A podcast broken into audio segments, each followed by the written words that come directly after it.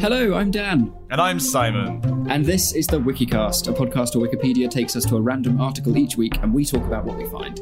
Simon, what are we talking about this week? Well, Dan, today we're talking about the whole town's talking. Is this like a musical? Ne- oh, is it? Hang on. Uh, I no, no, it is not. Okay. Um, it, I don't think we've ever had this before. It is a film. Ooh.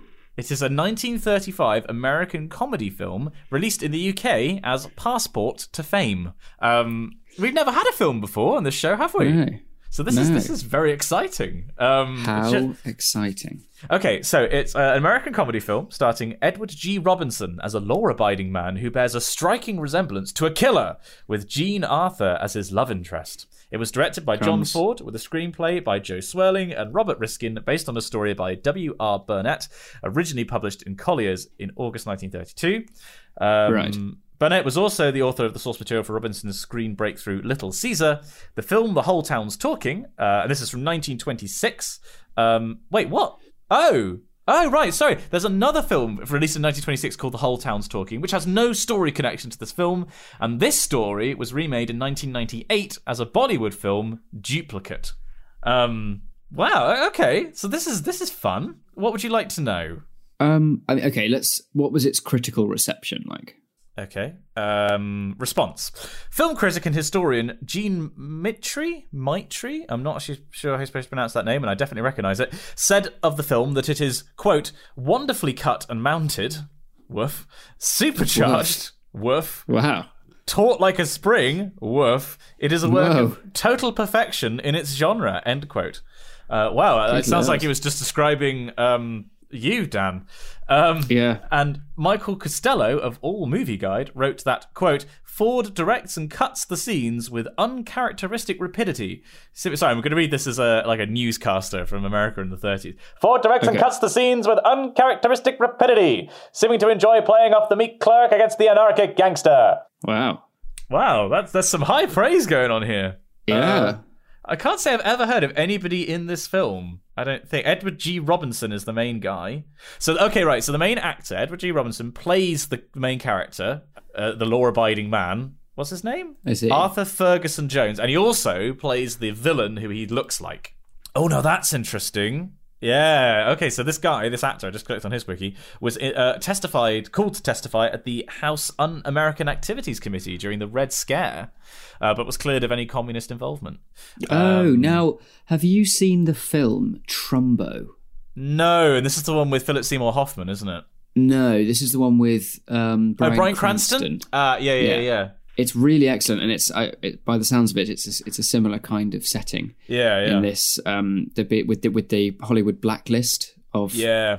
uh, communist writers. It's a fantastic, a fantastic film. So this guy, uh, who was not a communist, just want to put that on the record, um, was uh, basically a Broadway star, and he he was in a hundred films. Uh, best Crikey. remembered for tough guy roles as gangsters in films such as Little Caesar and Key Largo. He also was in um, the Ten Commandments, the um, Cecil B. DeMille movie. He was the adversary of Moses, Dathan. Oh yeah, because the guy who played now, hang on, hang on a hot second. So in the Ten Commandments, who played the main character? The Uh, actor, what was his name? Do, do, by main character, do you mean Moses? No, I mean the actual person. Yeah, yeah, but who played Moses? Uh, Yeah, yeah, yeah. Charles Heston. Yeah, so Charles Heston, I think, was also in Ben Hur. Yep, that rings a bell. Charlton Um, Heston. Sorry, did, did I say Charlton? Charlton. Heston? Yeah. See, I've read. So my housemate James and I. Um, this is going back maybe two or three months now. We sat. I think I may have mentioned it on the podcast. Um, we watched the original Ben Hur, the 1959 epic. Uh, the, Ku- the Kubrick. Uh, yeah. Uh, e- no, the William Wyler, Oh, oh, right. The the original. original, original, Ben Hur, not the remake. Right. Um, and if you haven't seen it, Wait, hang on. it is incredible. I'm just gonna. D- d- d- I, I, I'm thinking of Spartacus. Sorry, I'm being an absolute Yeah, there you idiot. go. There you um, K- yeah, Kubrick didn't do anything to do with Ben Hur, did he? I'm just just double checking. No, it was Uh, I say 1959. It's Oh, it was the year old film. before. It was the year before Spartacus. Those two were only a year apart. Yeah, that's interesting. Yeah. Uh, God, we're falling down the wiki rabbit hole really hard this episode, Yeah. aren't we? Yeah.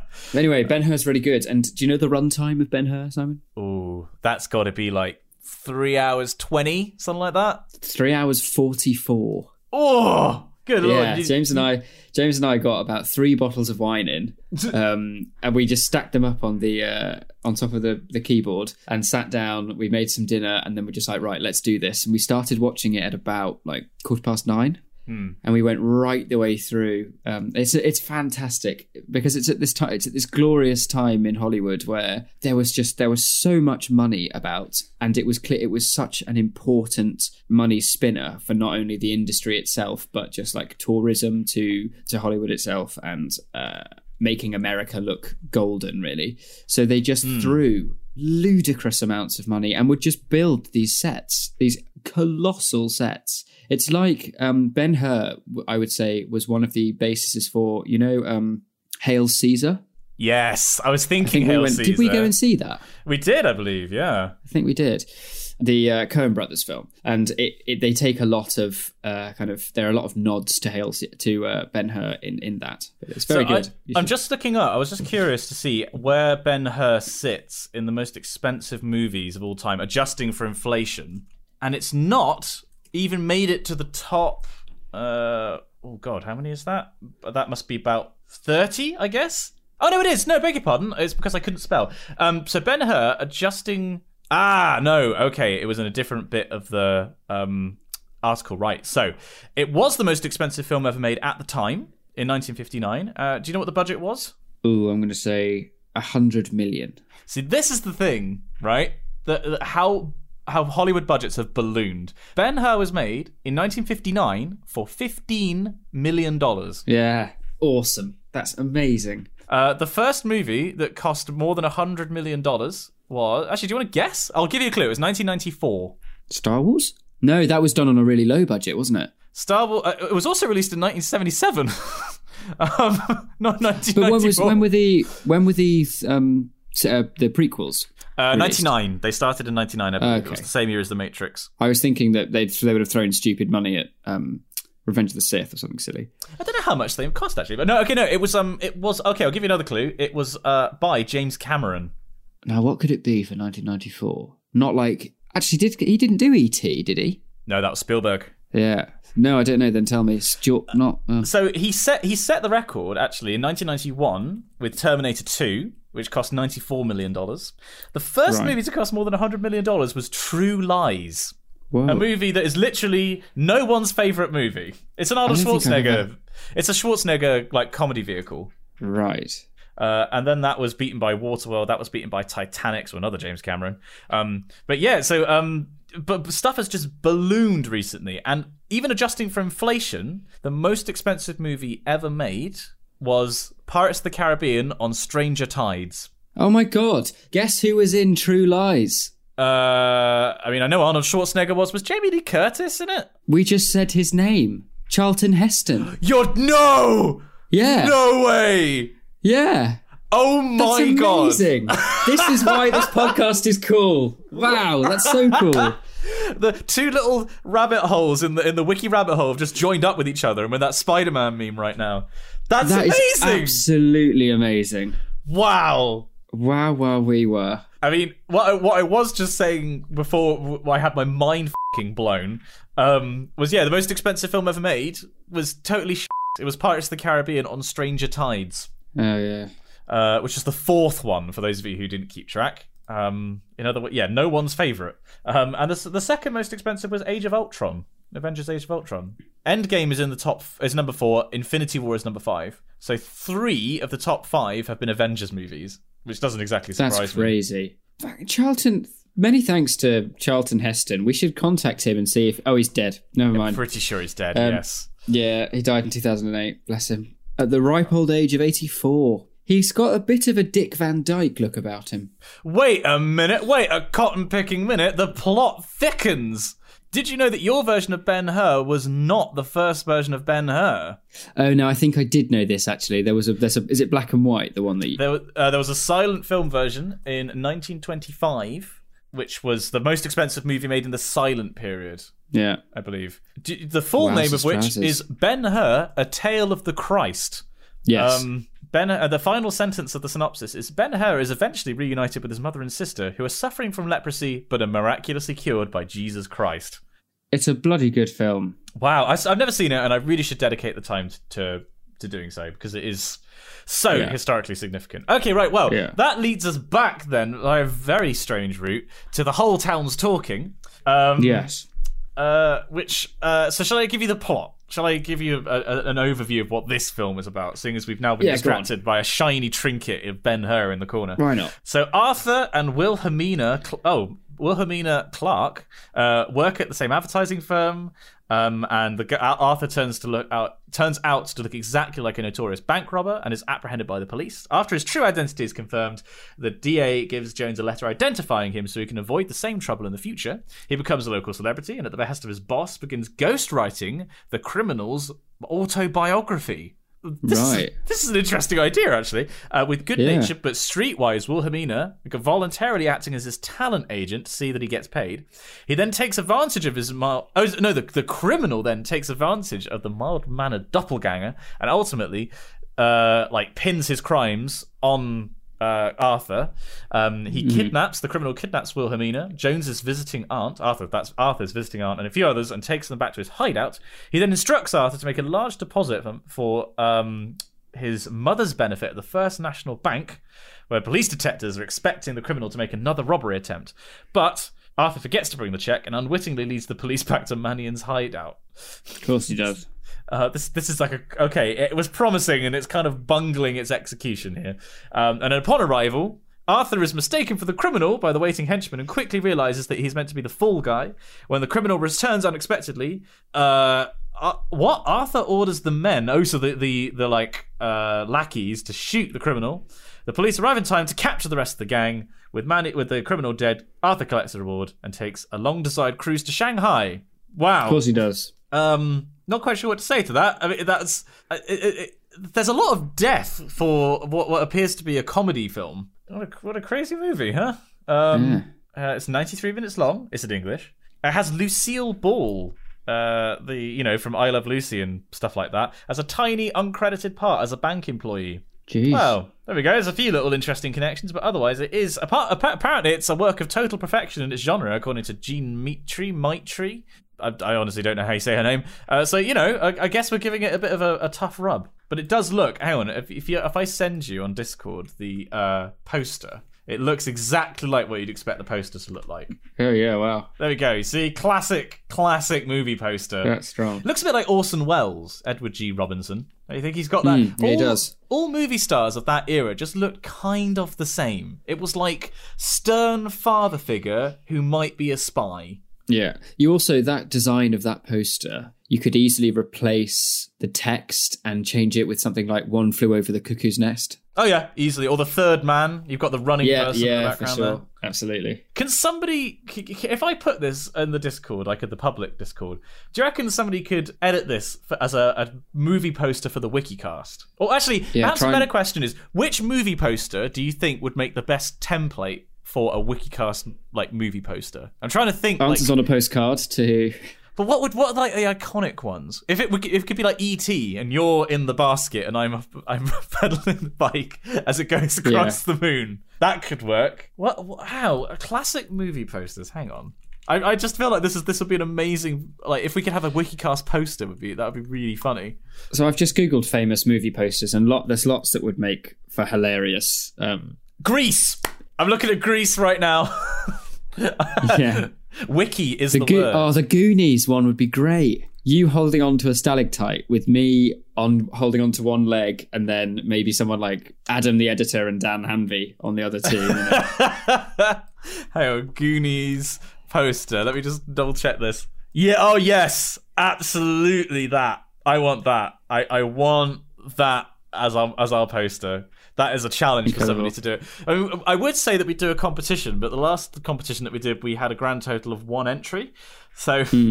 I'm not. Con- Congratulations again to. Uh, we, we genuinely loved it. We absolutely yeah, it was. It was superb. It was superb. Yeah. I think even if we'd had more entries, that one probably would have won anyway because Yeah. it was. I watched it. I was laughing my ass off. But yeah, so ah, we'll, we'll post a Goonies poster in the Discord, and people send us your. Or, or it doesn't have to be this one. It could be any movie poster, and we will. Uh, we'll have to review it. I guess it doesn't really work in podcasts, but we'll review it in the next episode, and uh, we'll tweet them out. Uh, our favorite ones. That's amazing. Okay, well, you know what? Uh, oh no, I've lost the bloody. The whole town's talking. There we go. The whole town's Yeah. talking has given us so some excellent talking points. Got to say, Absolutely. unexpected. You know, a, surpri- a surprise, but a welcome one to be sure. I don't really want to watch this movie. I would suggest that we do a WikiCast watching, but I genuinely don't care. I I feel like I we should. I might have to watch it. Yeah, you know, you've it, it, the thing is, you've actually studied this stuff. It would Well, be yeah. interesting for you to, uh, to to apply your critical skills. You could you could review it in the next episode. I could. Why don't we do that? Well, I do want you to review something in this episode, Dan, and that is your choral piece of the week.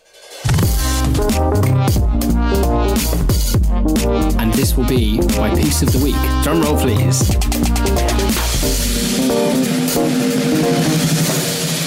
Right, hit me with it. What what have you been? Right. Are, are you singing this week, or is that is it all? Yo, oh, done? yeah. It's a very busy time. I had Saturday, Sunday services last week, and I've got Saturday, Sunday services this week.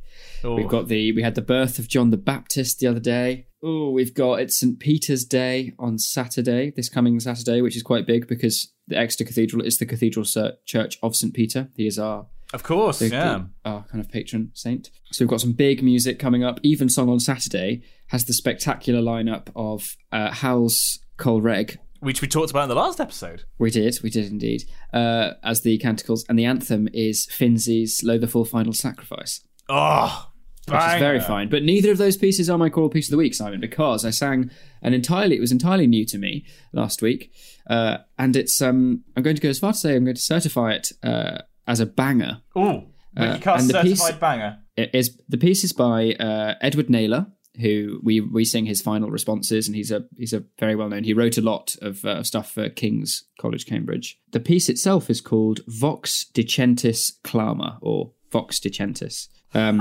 uh, the first line of the Latin translation trans- uh, translates as A voice says, Cry. And I said, What shall I cry? All flesh is grass, and all its beauty is as the flower of the field. Truly, the people are grass. The grass withers and the flower fades, but the word of our Lord stands forever. Oh, it's which- really cool. That text of, we've heard uh, before. That that text yes. was used in um is it uh, ascribe unto the Lord Yes, yeah. or is it blessed be the God and Father? It's one it's one of those Wesley ones, yeah. Ah, Yeah. fun. So it's a big old piece. It goes for about eight minutes, but it's really, really epic, and uh, and it it's got these moments of it's got these kind of three moments of quite homophonic texture, then which then breaks out into like a fugue, uh, and then comes back. It's it's brilliant. It's really good. Anyway, Vox Dicentis, choral piece of the week. Give it a listen. Very cool indeed. I shall have to listen to this. Well, actually, um, I don't know. Do you reckon we can get away with at the end of this episode? Do, have you you've been keeping up with the stuff from Chapel Choir? Because of course, our old Chapel Choir, Exeter University Chapel Choir, was just in Germany for a week. Yes. seemed to have an amazing time and did some amazing uh, sightseeing and, and singing, sight singing, if you will. Um, Yes, and there was a, a great recording that they did of Shenandoah, which was an arrangement I'd not heard before. Which was Yeah, it is good that one. I I not I, who's it? No, I was told by who it was by, and I didn't recognize the name then. It was Imogen told me. But I do you reckon we can put that at the end of this episode? Do you reckon Michael Yeah, mind? so. Because it's I don't know. don't That mind. seemed to be that tours and so it goes. Like that was um you know Yeah, like it's a very very cool piece. but also, there was another piece which I didn't recognise. Uh, but Michael said it was his favourite piece. This is now Michael's choral piece of his lifetime. Ah, yeah. Uh, John Tavener's setting of Tiger Tiger by Blake. yeah, I'd never heard that before. It's a quite an, it's Mm. Yeah. an unusual. I can't say I'm surprised that Michael loves it so much because it is weird. You know, it's, it's an Yeah. unusual piece. Um, Yeah.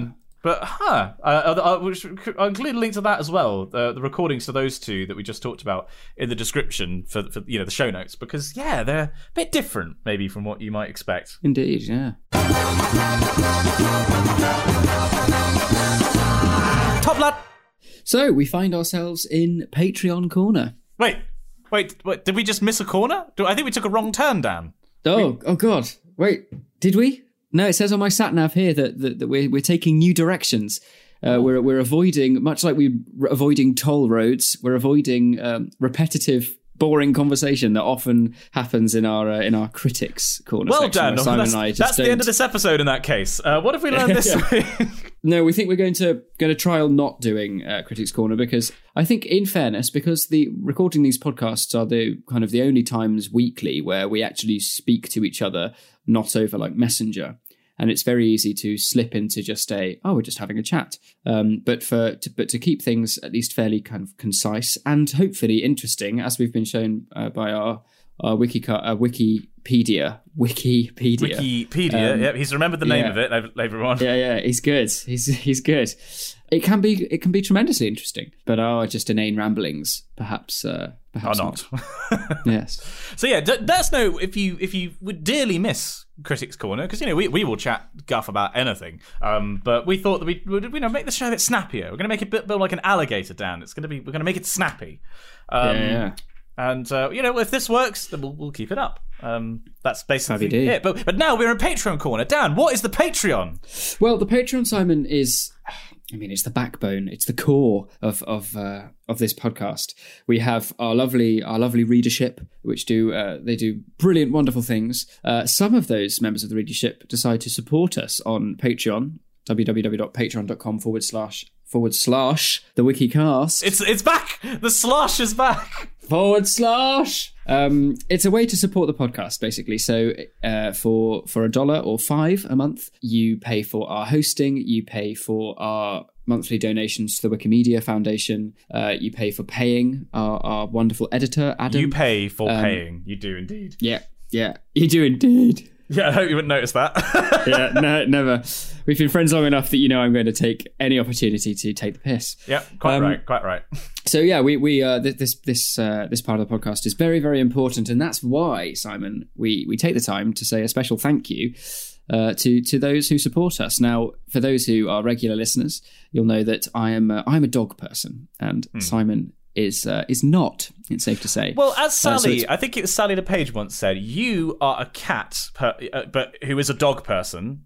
Whereas I am like a dog, but is a cat person. We are we Yeah. are yin and yang in this podcast, truly. Yeah, cat dog.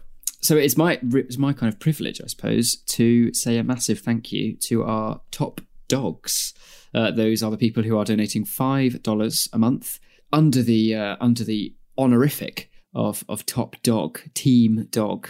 Easily the best pet out there. So I'd like to say a massive thank you to Ben McMurtry, Eric Shun, Eric Bolliger, Jay Wright, Kyle Much, Luca Schroman, Maggie, Marut Vakira Punyawat, Nina Colton, Peter Reed, and Rory Healy. I'm going to do it backwards, Dan. You know what? Because we always do it in alphabetical order, and I'm on a, on a wild card who doesn't take any orders Wow. from anybody. Uh, so Wow. I'd like to say thank you to William Humphreys, Tapio Kirkinen, River Ward, Rents Kirk, Princess Andromeda, Omar Miranda, Oliver Craigie, Oliver Burkhart, Lewis Watson, Layla Medina, Kodzo, John Mallion, Isabel Ostrowski, Halfmin Dart, Hans J, Ferdinand Singh, Devon Hill, Dan Hanvey, Cole Mansfield, and Choco Cat. Wow, it felt really refreshing to give them in that order. That was great. I like that. Thank you, all 20 top cats. I think we are still. Uh, uh, am I correct in saying, Dan, that we still outnumber you measly dogs, you mangy dogs? You do. We are. We have increased. I think we were nine, and we are now eleven. Oh, you um, know.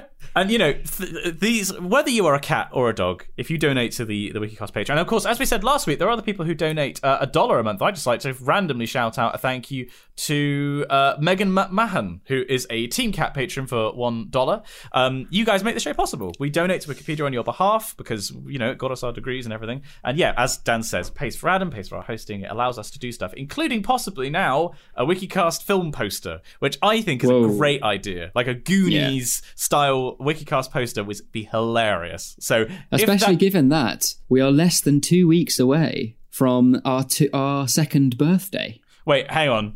Wait, wait, hang on, Uh, Dan. I think we may have actually. I think we may have balls this up. I think it may be our anniversary this week. Wait, what? I think. I think. Oh, are we like counting the? Are we counting the? Uh, the pilot. that- that- uh, I think. I oh think- shit. Okay, I Hang on. oh, it's just. Yeah, it was July. It was July sixth. No, it's next week. Way! It's next week. Hey, we did up. Professionals, ladies and July gentlemen. 6th, 2017 was the first, or the pilot episode of the Wikicast, and then July 7th was the first episode. We apparently we just released them one after the other. That's weird. I think we did a double. We did. I think we we recorded them back to back. Did we? I honestly can't remember. Well, well, that's next Yeah, week. we Next week is our anniversary special, and um, yeah. it- it- so I don't think we'll get like WikiCast merch ready in a week, but I really No. like the idea of getting a film poster that because that's something that you can put up in your room, and it's like it's not advertising for the show or anything. It's just a cool thing. You can be like, hey, it's those weirdos that I listen to on the internet. Um, Yep. That'd be great. Oh, That's us. fantastic. So, yeah, if you support the, us on the Patreon, patreon.com forward slash the Wikicast, you make all of this and more, and Clark, possible. So, thank you very much. Ah, very fine. Top lad. So, from last week's amazing episode where we introduced a new corner to this uh, to this glorious podcast, Boy, uh, we find we. ourselves in. Uh, I think, yeah, that that acoustic sounds right. Yeah, we're in the uh, we're in the WikiCast chapel. And, Father uh, Daniel, for, would you like to take your place? confession, Simon. We're Well, back. the the accents which absolutely everybody loved. in the chapel of Pedantry County. Uh, yeah. in, in Ireland. um, so yeah, we're we're in we're in Confessions Corner. Um, this, if you're if you're joining us at the podcast for the first time, or you didn't listen to last week's episode, uh, we've uh, we've had a shift around with corners, uh, and Crisis Corner has now been replaced. Um, with confessions. Uh, this is a time where you listeners can email in with uh, an embarrassing confession, again anonymized, much like the previous uh, previous corner, and uh, we we will uh, not only give give our thoughts on on your confession, but also uh, grant you some tenuous redemption. Some absolution. Everyone gets absolved in this corner. We have yet to. I, I feel like if somebody could, uh, like, what is the limit? If somebody owns up to war crimes, I'm not sure if we're qualified to give absolution in that case. No, I think I Um, mean we can we can give our own absolution if necessary, but it's not going to hold up in a court of law. Yeah, um, Yeah. that sounds like a good idea to me. okay, wait. Well, So without further ado, Simon, we should start. we Uh, should uh, let's ring the church bell and uh, open the doors, and the uh, the villagers can come in seeking seeking absolution. So we've got Right. to. right, let Dan. just put the dog put my dog collar on. It helps with the voice. It feels a bit rough when he's got it on. Oh, yeah, that's better. All right. Okay. Right. We have a we have an anonymous person coming in to the confession booth. It's anonymous. And they say, "Forgive me, fathers, for I have sinned." There is a TLDR section at the end, but I just read this and holy shit, we are reading the whole f***ing thing. Um, once upon a time, I was on a stag do in Exeter. I didn't really know many of the people on the stag, as it was from my now brother-in-law, who was a good few years older than me, and he hadn't really socialised much before. It was a bit awkward. Many drinks were had. Stag do stuff was stag done. Being a uni student at the time, I was handling my drinks better than most. Hashtag lad. Hashtag not really. We went to a club. I was feeling frisky? Question mark. I ended up chatting to a woman who I thought was my age, and we started kissing, etc. Now, this is all a bit awkward because the whole stag was watching, so I asked her if she wants to leave. She did. Now, here is the problem. We didn't want to go back to my hotel room as I was sharing with a few other people on the stag, and I thought privacy was something that might be needed. She didn't want to go back to hers, as she didn't want to, quote, wake the girls, and insert random male name here. I assumed she meant her flatmates. We went for a walk, getting friendly as we did. and We walked past Exeter Cathedral, which I was fairly familiar with due to childhood trips to Exeter. We found a nice looking tree. Things got more friendly. Suffice to Oh, say, God. she used her mouth to make me happy, and I used my hands to do the same to her. Wow, that's the most, also incidentally, the most severely autistic description of a night going well. I love it. Brilliant. Uh, Just to reiterate, Dan, this was in a tree by Exeter Cathedral. Oh, God. Um, Never going to see the green the same. Once we were finished, she said she would wish we could take me home to the girls, quote, because it would have been nice to them. I must have inquired about them or something, as she soon showed me the pictures. The oldest girl, she said, was 11. The youngest oh, my God. was four or five. They were Oh, her daughters. No! she was a mother of three. she was 32. Jesus Christ. The male she had mentioned was her fiance. I would like to point out that I did not know this until after the fact. TLDR, God. I got a blowy from a 32 year old engaged mother of three in the grounds of Exeter Cathedral on a stag do. Yes, anonymous. Wow. Sorry, my my uh, my dog collar slipped off there, but good, good. This is going above. into this is going into Fleabag territory now. Um, This is absolutely incredible. Wow, anonymous. wow, what a time to be alive. I mean, brother Daniel, would you like to take the lead on this absolution? I feel like you. what the? F- Well, I, there's there's so much. There's so much to this email. Wow. yeah, I think we need some f***ing movers down because there's so much to unpack. yeah, Jesus Christ. Back in the JCB because we don't we can't shift all this. Um, oh my god. Crikey. Okay. Well, you know what? What I would say, anonymous. I think you've done the right thing. You know, you've you've you've you've you've treated the the, the lady well. You you were gracious. You uh, you clearly both had a good time. So that's I think that's fairly harmless. You, as you say, I'd like to point out that I did not know this until after the event. So I would say, you know, let bygones be bygones. Let narwhals be narwhals. I think you didn't know anything about this. There was no way you could have known this. You judged them to be your own age. No. That you have done Yeah. nothing wrong here, anonymous. No, Um, it's enti- it's all consensual. It's all you know. It's all happy days. Uh, it also Sorry. makes for it also makes for a brilliant a brilliant story. I just Um, read the TLDR again, I just couldn't stop laughing. Sorry. oh, it had to be Exeter Cathedral as well. Why did it have to be Exeter Cathedral? That's amazing. Absolutely, I'm going to probably be walking past that tree today. Oh, wow. I'll say a little prayer. Where Anonymous That'll got do. wood. Well, well, Anonymous, in the name of the Clark and the Maw and the Holy Danby, you are hereby absolved of your, of your sin. Now, maybe do some community service outside Exeter Cathedral to get rid of all the Yeah. sin out there. Incredible, absolutely incredible. And we have our next uh, our next member of the uh, of the of the uh, congregation. Please, please, my child, come in, sit down, pull the pull the curtains. Anonymous says, "Forgive me, fathers, for I have sinned. For in year twelve, I wrote and submitted as my final assessment some incredibly homoerotic fan fiction about some boys in my English writing class. Oh, God, I- because I, I thought it was going to be us. I thought, I thought it was going to be our fan fiction.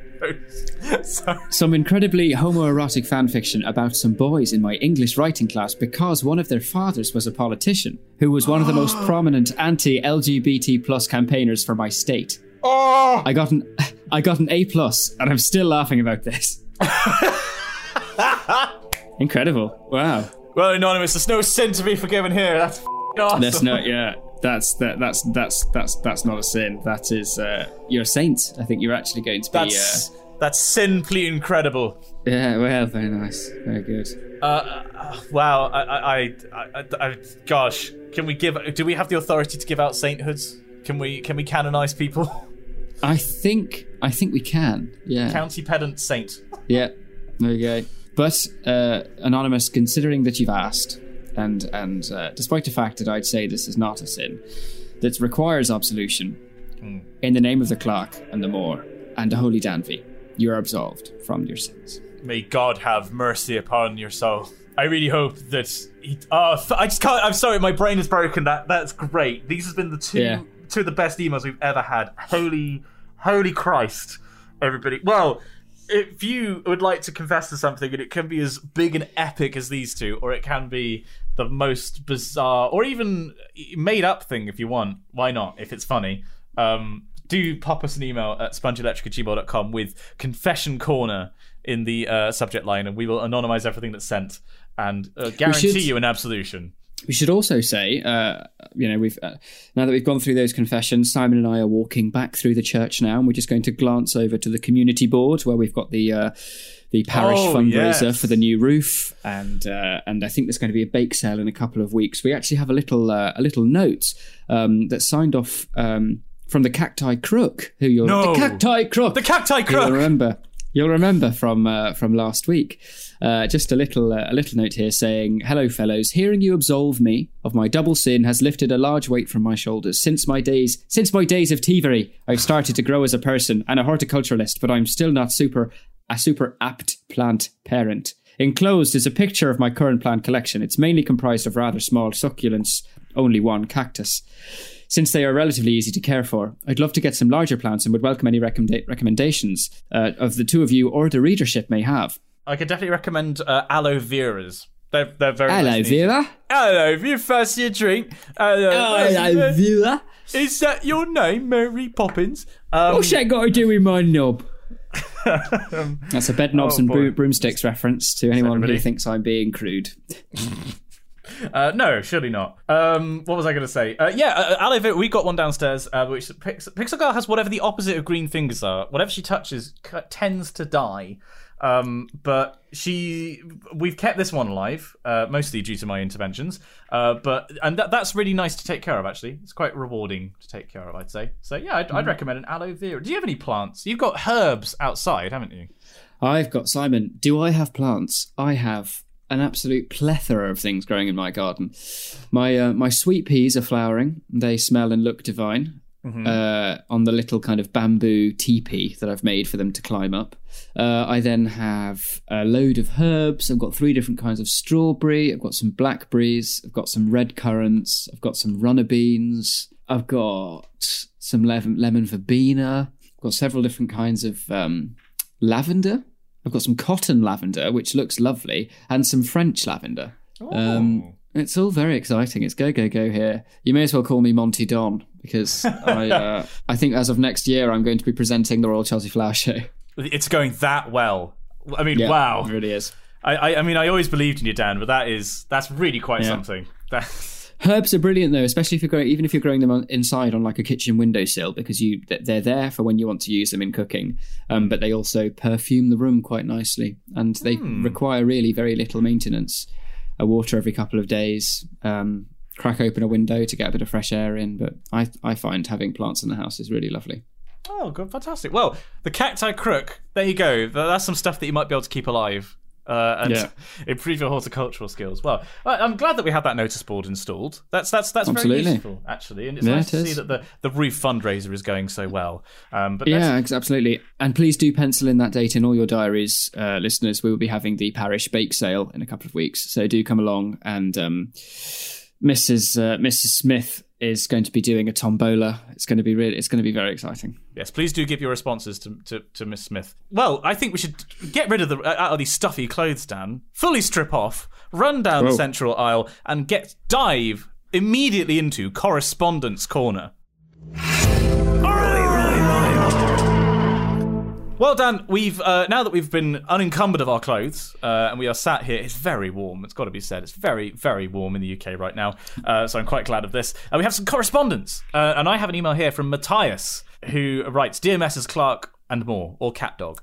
I'm glad to see that the WikiCast is back on a regular schedule. I mean, so far. I mean, that's not an unfair comment. Uh, we, we're not the best in the past, but we are t- committed now. Um, I don't Yes. know if you recall, but around a year ago, I asked for your help regarding moving or not to the opposite side of the globe um, Mm, I for a this. PhD program. I do remember, and I'm glad to let you know that things are great here in Singapore. Food Oh, is um, fantastic. Food is amazing, but I'm already kind of sick of the everlasting 32 degrees Celsius every single day. Um, yeah, that, that sounds about right. Um, and yes, as exactly as you predicted, I'm pretty much the only Latino on campus. Um, so well, I'm so glad that it's all going well, Matthias. That's fantastic. That's brilliant. Or, or was it Matthias? I can't remember if we pronounced it wrong last time. We probably did, knowing us. Um, and uh, they continue. Matthias continues. In regards to your question about books, I recently read Flowers for Algernon as a suggestion from PewDiePie's book review series. It's actually quite enjoyable if you don't watch it. I didn't even know that he had a books review series. Uh, and I really like it. I think both of you would enjoy it because it revolves around ethics in human experiments and the quest for knowledge. I've heard of Flowers for Algernon. That sounds interesting. Okay. And additionally, I read a quiet, uh, sorry, a little life. Quite a thick book, to be honest, but a por Dios, what a story. It's actually quite tough to read. Fits nicely for emotionally masochist like myself. Um, wow. Uh, and finally, I binge watched this weekend When They See Us on Netflix. And sweet black baby Hazel Christo, what an amazing miniseries. I totally recommend it alongside the Oprah special When They See Us Now. Um, when they see, I've not heard of that. I'll give that a quick. When they see us, I've not heard of this. It is about uh, the events of the 1989 Central Park jogger case and explores the life of the families of and the five male suspects who were prosecuted in 1990 on charges related to the rape and assault of a woman in Central Park, New York City. Huh. I've not even heard of this. I'll have to give that a look. That's a very high, highly recommended uh, from the Wikicast readership, so I'll give that a go. Uh, keep up the good work. Um, un abrazo, Matthias. Age 56 dividido por dos. That's the, a verbal compound fraction. I like that. Strong. Uh, wow, thank you, uh, thank you very much for your for your message, Matthias. So glad to hear it's going well. Yeah, that's brilliant. we have another piece of correspondence here, and I can already tell this is going to go brilliantly because I can't pronounce the first two words. Spiffing. This uh, this is from Connor, and Connor says a charity. Oh, that's what I'm going with. Going with. Okay. Simon Simon O'Clerc and Daniel McMaw. As an Irish person, oh dear, who listened to your oh. previous episode featuring the brand new Confession Corner. F- you. it was that. it was that Okay. blunt. Yeah. I am from Dublin, where the majority of the Irish popula- populations live, and most people from here do not sound at all like whatever your accents you're attempting. Some priests may, as they're mostly from the country. I think you'll find they're from the county of Pedantry. Um, Dublin accents, I don't know if you've heard many, are either very posh or the exact opposite. A Naka Chav accent. I don't know what the equivalent in England, black and tan land, it's not racist, I swear it would be. Oh yeah, like black country accent. Um, sorry for the excessive brackets. Go Nieri ti ad liat. Spelt C O N C H U B H A I R in Irish for some reason. I think I think you mean conchub hair. yeah, conchub hair. Yeah, that's. Ah, conchub hair. Lovely to see you.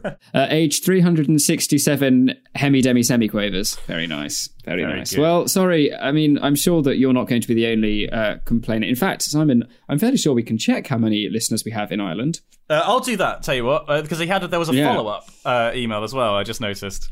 There is, oh yeah, and see, now this is interesting. Uh, follow up, uh, an Irish music recommendation, the Cranberries. Don't know how popular they were over in England. Now I know the Cranberries. With their tanks Um, and their guns in your head, in your head, Um, they're fighting. That's them, right? That's the Yeah. zombie. Yeah, yeah, Zombie. Yeah, very very good band. But thank you, Conchub Hair, for that piece of. Uh, So this month we've had 174 downloads in Ireland. So not that many. fair Um, enough. Uh, Though, though that's one of our top. Hang on, one, two, three, four, five, six, seven, eight. That's our ninth most popular area this month. Um, Wow. But there we go. No, I don't know if you noticed, Dan, but in um, uh, Podbean, this is like purely an aside now from the show, ladies and gentlemen. There is now an Australia tab where it will tell us which counties or area. I'm not sure what the technical term States. is. Which states, States. In, in Australia we're most popular in. Um, so That can is very you- cool. we're most popular in New South Wales. We have 193 downloads there, followed by Victoria, where we have 153, and then Queensland with 92.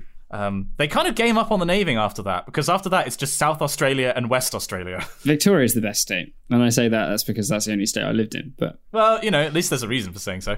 Okay, well, so there we go. We do have listeners in Ireland, and they we're probably going to have none next month. and we have uh, 312 downloads uh, in the last month uh, in Ontario.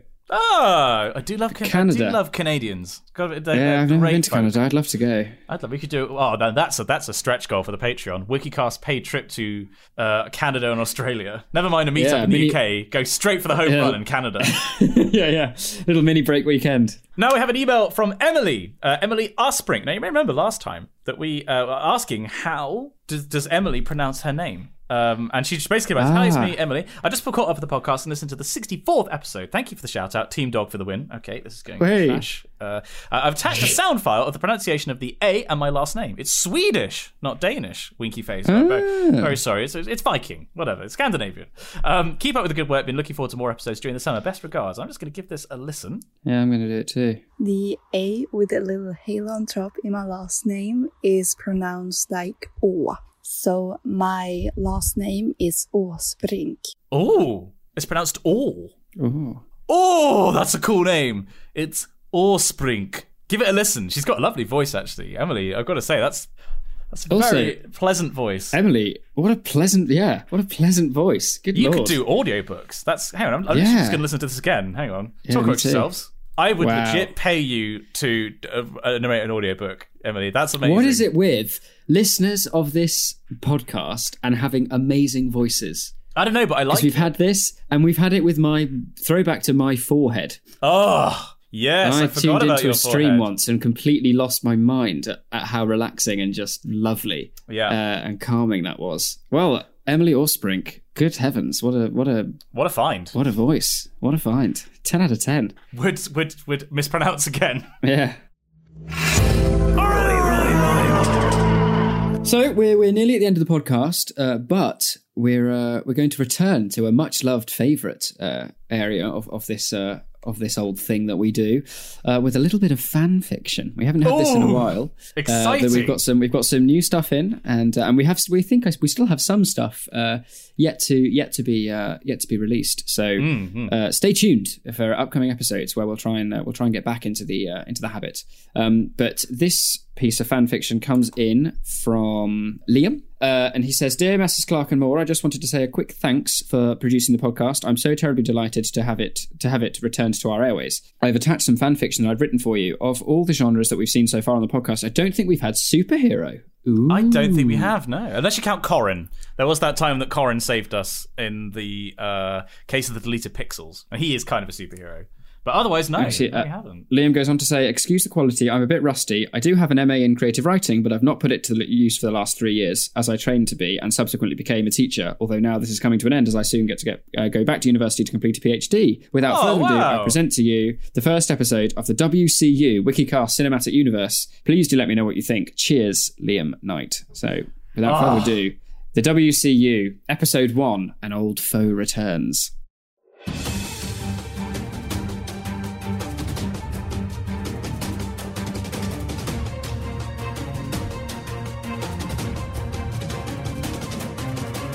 WCU. Episode 1.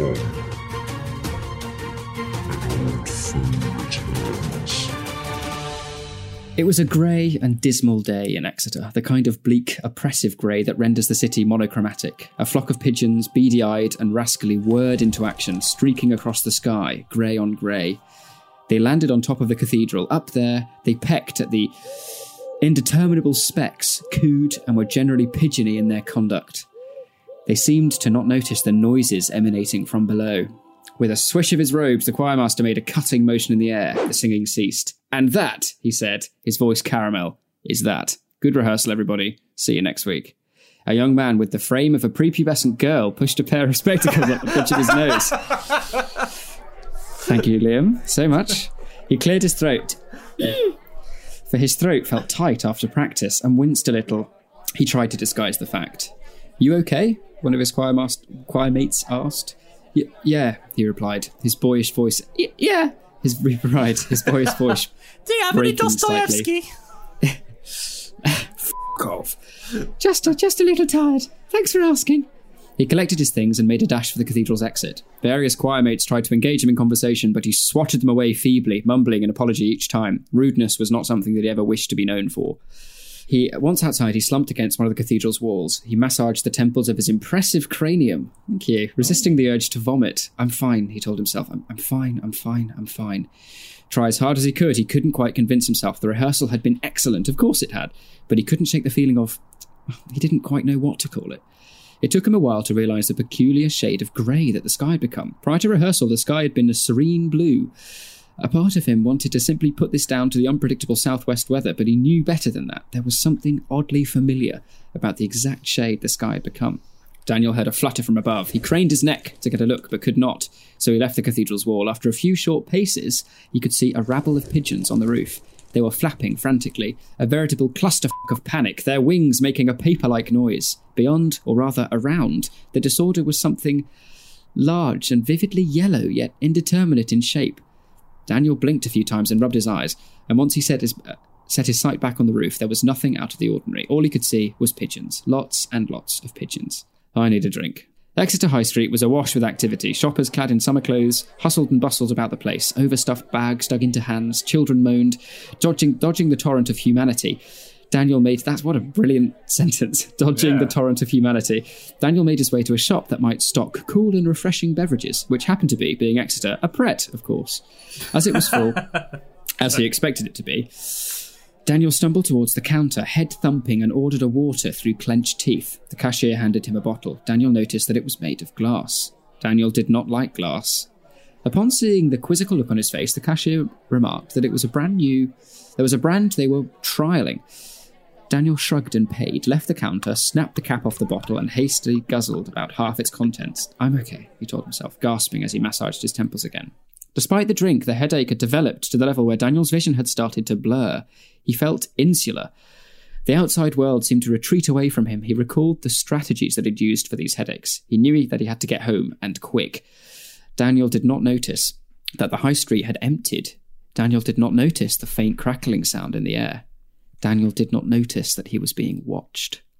Left, right, left, right, left. All Daniel could focus on was ma- making each footstep count. The pavement fluctuated from beige to grey and back again. A Hobbit's Tale by Bilbo Baggins. He walked. I added that, sorry, I couldn't resist. He walked as if on autopilot. Home. He he You needed sound to so be home. fucking pleased with yourself. A familiar pressure was building, and it was spreading down his vocal cords and diaphragm. If he were to describe it, Daniel would say it felt a lot like a heavy, hot balloon pressing outward all the time. Once he got home, he would loosen the panel at the back of his cupboard under the stairs, descend into the soundproof booth, oh god, and release. Um, okay. Many things would often appear on Exeter's pavements chewing gum, cigarette butts, the occasional coin. Daniel was familiar with these sights, especially in the city's many winding and twisting narrow alleyways, one of which he was now in. What he was not familiar with the sight of, however, was that of crispy, twitching pigeon in the middle of the pavement. He stopped in his tracks and dropped his glass bottle. It remained intact. He swore. The smell of charred pigeon brought vomit to the back of Daniel's throat. Its eyes were wide and frozen, an outstretched talon grasping at nothing. Its feathers were blackened. Trying to ignore the prospect of germs, Daniel picked up the pigeon and put it to one side of the pavement. How kind, came a voice, although I would expect nothing less from the tenor. Daniel looked up, his senses suddenly sharp. A large humanoid figure, solidly yellow, was stood before him. It had no discernible features, and yet Daniel knew it well. I, I, th- I thought we defeated you once and for all. He could not help his voice tremor as he said this, his vocal cords aching. The yellow figure looked at Daniel for a moment, or he thought it was, at least. The air around it crackled and hummed. The dim alleyway seemed brightened by its presence. Daniel thought he saw a smirk. My associate and I aren't that easy to defeat, you fool. It tilted its head back and laughed a deep, chilling laugh three times. it shot its right wrist outwards, and a jolt of electricity sprang forth. Nimbly, nimbly, nimbly. Nimley, Daniel son weaved- of Loin. yeah, yeah. Daniel Daniel weaved to one side of the jolt, his shoulder scraping against the brickwork to his side. He inhaled sharply and flared his nostrils. The pressure was building. He knew what he had to do. Daniel channeled the pressure from his hand, his head, vocal cords, and diaphragm and collected them at the singular point at the top of his throat. Looking directly at the yellow figure, he sung a high, mournful note. It blossomed out from his mouth and tore through the air. In an instant, dust seeped out from the brickwork. The pigeon visibly lifted from the floor, and Daniel's glass bottle smashed. The sonic blast reached the yellow figure, who braced, dug their heels into the floor, and crossed their forearms in front of their face. It was pushed back a couple of feet, yet remained upright. You're rusty, it smirked. This pleases us. Daniel cleared his throat and prepared another sonic blast, but to no avail. The yellow figure clicked with his right hand, and with a crackle and flash of blinding yellow light, it vanished. Instantly, Daniel ran and ran and ran. Everything seemed clearer now. His headache had mostly subsided. Panting, he withdrew his phone from his pocket and dialed a familiar number. The tone rang three times. Hello? Came the desired voice. It is I, Dr. Simon Clark, PhD. How can I be of assistance? Simon, it's me. Dan, look, Daniel, my boy, how are you? It is time to record already. no, Simon, look. Did you know that I have a PhD? Simon, the diminutive man, the diminutive man's tone said it all. Listen, Simon, please. Daniel! The headaches, he trembled. The headaches, Simon, they're back. There was no response. Somewhere in the distance was the sound of thunder. Simon, Simon, did you hear me? The head- headaches are back. I repeat, the headaches are back. I, I thought we defeated them last time, Simon. A voice returned on the other side of the line, suddenly serious. The weatherman is on his way. End of chapter one. Oh, why was I Russian? Why? I don't know. You've, you're, you're given your own weird syntax, so I thought I'd do it justice. What what was my syntax? What was it? Sort of ita- italicized or something like that? Periodically italicized, um, periodically capitalized and and not capitalized. oh, like the SpongeBob meme. Yeah, I see. Wow. I mean, I enjoyed that. That was uh, Brilliant. That's that's got legs. That's uh, it's What a banger. Like, like the Doctor. That's I'd like to. Yeah, I'd like to hear some more from that. That was that's fantastic. Yeah. Well Dan, I think that's a that's a spiffing end to the episode. I've got to say we, we haven't had fan, we so. haven't read any fan fiction for a while. The, the, great return on investment. Absolutely loved it. Mm, for sure. So, Simon, what have we learnt today? Well, Daniel, we've learned about when they. No, we don't. That's the wrong Wikipedia article. The Whole Town's Talking, a 1935 American comedy film starring Edward G. Robinson and not starring the guy from Ben Hur, which we ended up talking about for probably much too long. Um, this Yep. was a, a, a, what was it? Uh, Charlton it- Heston. That was the one. Uh, this was described as a wonderfully cut and mounted, supercharged, taught like a string work of total perfection in its genre, which we're not going to watch. Mm. Um, and then after that, yeah, we talked about um, costs of Hollywood films. Uh, we talked about We pho- uh, posters. If you do want to send us a film, film poster, the WikiCast, that would be hilarious. We could maybe do some merch of that. We had a lovely new uh, choral piece of the week, Vox Dicentis by Edward Naylor. Very worth a Mm-hmm. listen. You can listen to that on the playlist, uh, which will be in the show notes of this episode. We skipped out Critics Corner. Uh, do let us know what you thought about the change to the show. Uh, and then went on to Patreon Corner, where we, you know, said thanks to the patrons, as we do every week, because you people make the show possible. And then we ended with some really excellent confessions uh, from the from the chapel in County Pedantry, and uh, and some really brilliant correspondence. Ending with what I think you'll agree, Simon, is a very promising sounding uh, fan fiction. Very prom, very promising. Very much looking forward to that. Thank you. So you got you, the readership are way more talented than us. We're just a conduit for their talent, Stan. We are, we are, we're simply empty vessels to be. We don't even have. We, we, we all our job is is to speak nicely into microphones, and as we've now found out, the, the readership has better voices than we do. Well, we should Yeah. just pack the whole thing in. And that's all for this week's episode. Don't forget to subscribe to us on your podcasting service of choice. You can like us on Facebook, and if you'd like to see our faces, check out our YouTube channel, Spongy and Electric. Confessions, thoughts on the new structure of the show, and other thoughts on the show can be sent to us at spongyelectric at gmail.com. We would love to hear from you. Join us again for another tumble down the wiki rabbit hole, and, And we'll see you next time.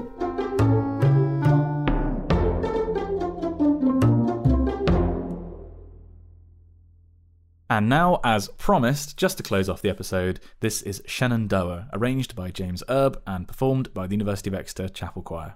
Enjoy.